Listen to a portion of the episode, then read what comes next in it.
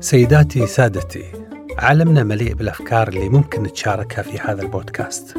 معلومات ممكن تثير اهتمامكم وقصص يمكن ما سمعتوا بعضها.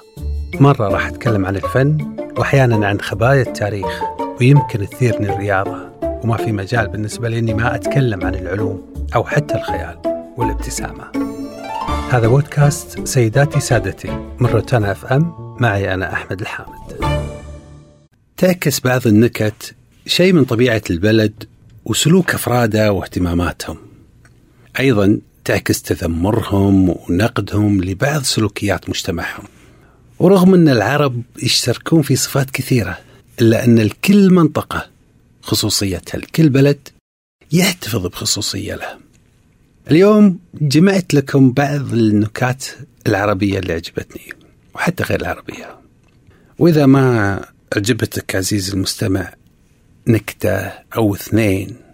فهذا أمر طبيعي لأن الأمزجة مختلفة.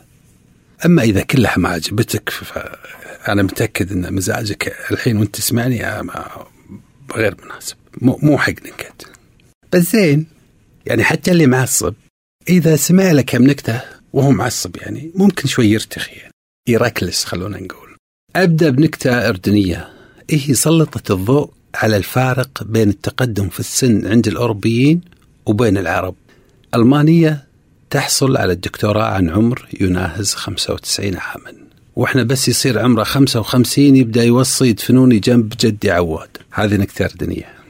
من أم الدنيا مصر اخترت لكم هذه النكتة اللي تبدأ بتساؤل قانوني.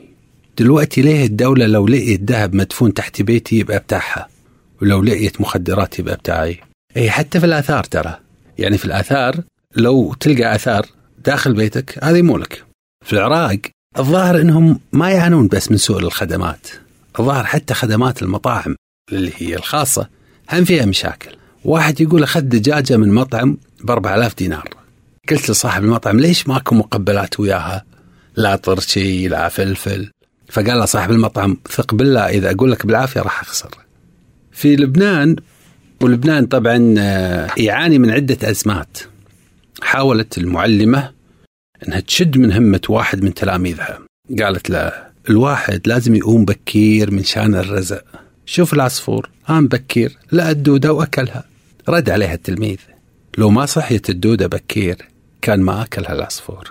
يقولون وأنا هذا يعني مو متأكد من عندها لكن يعني في أكثر من مصدر يقولون أن المعلمة استقالت وهاجرت للبرازيل. في السعودية نكتة جديدة تضاف للنكات اللي تتذمر من الزيارات الطويلة اللي تقضيها بعض الزوجات عند جاراتهم أو عند صديقاتهم. واحدة تقول زوجها أبى أروح لجارتنا خمس دقايق وانت تحرك الجريش كل نص ساعة. في سوريا طلعت الكثير من النكات اللي خلفتها الحرب. مو بس على الحالة الاقتصادية على الحالة النفسية والصحية بعد. وهي دائما إذا إذا تدمرت الحالة الاقتصادية أيضا الحالة النفسية والصحية هم تتعب. هذا الواحد بس يفلس يتعب نفسيا. اعط أي واحد دراهم. أنت الحين شوف لك أي واحد ضايق خلقه قول له خذ الفلوس هذه. وهو كان حزين وكئيب. يصير طير. تعتبر النكات طبعا في الظروف الصعبة كثير من النكات تطلع في الظروف الصعبة لأن النكات أساسا تساعد على التحمل تساعد على الصبر لأنها ترسم بالآخر الابتسامة والابتسامة في الأوضاع المؤلمة يعني مثل الوردة اللي تنبت بين الصخور. زار أحد المرضى آه، الطبيب وبعد ما كشف الطبيب عليه قال آه، قال المريض طمني دكتور كيف شفت صحتي؟ الدكتور قال له أنت سامع عن عصابة الأعضاء البشرية؟ المريض قال له إيه سامع عنها. الدكتور قال له إيه هالعصابة إذا خطفوك راح يأكلوا مقلب مرتب. أحيانا يوصل سطر ذكي ومضحك. رسالة ممكن ما توصلها صفحات كتاب كامل. الكتاب يحتاج إلى قارئ مهتم يعطيه أيام من وقته مع تركيز كامل لكن الرسائل القصيرة المكتوبة اللي تنتهي بضحكة تلمس قلب القارئ وبعدها تسكن في عقله. حتى لو ما حس أنه مسج الرسالة هذه عايش بعقله لكن هي تسكن بعقله وهذه قوتها قوة النكتة. لأن النكتة يعني بشكل معين هي سلاح ناعم وحاد ومرات يستخدمون الأقوياء ومرات يستخدمون الضعفاء. أحيانا آه، يستخدمونها في الحروب النفسية. كثير من القصص والطرائف تم تأليفها وإلصاقها ببعض مشاهير العالم. في ما يصح أن نسميه حرب النكات.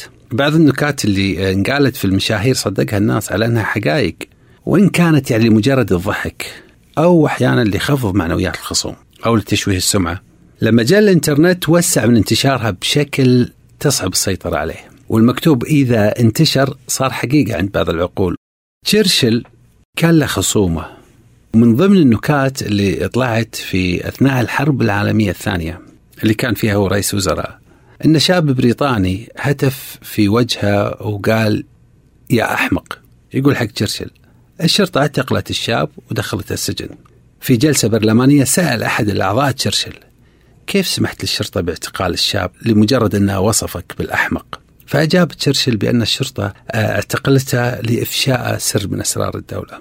طبعا هذه طالعين على على تشرشل.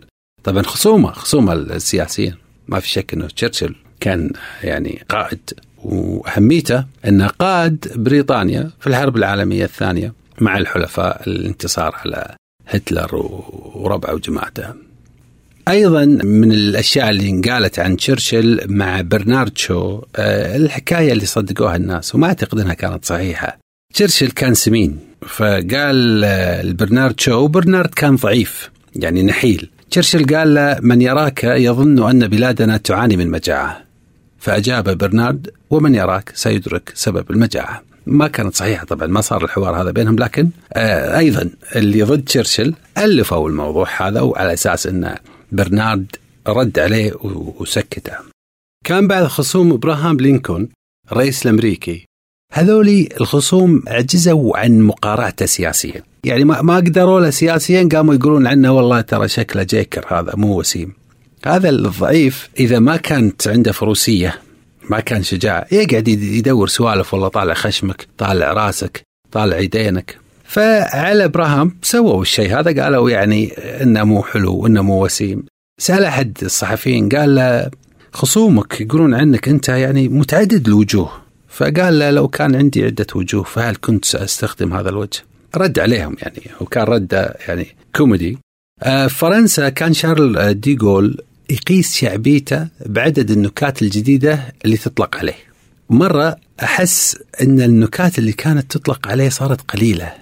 فقال لقد تدنت شعبيتي في فرنسا فأنا لا أرى نفسي في الرسوم الكاريكاتيرية ولا أسمع اسمي في النكتة التي تنتقدني. هو كان ماخذ معيار أن أي شخص تطلق عليه نكات كثيرة معنى هذا مسوي شغل كبير وأنه ناجح.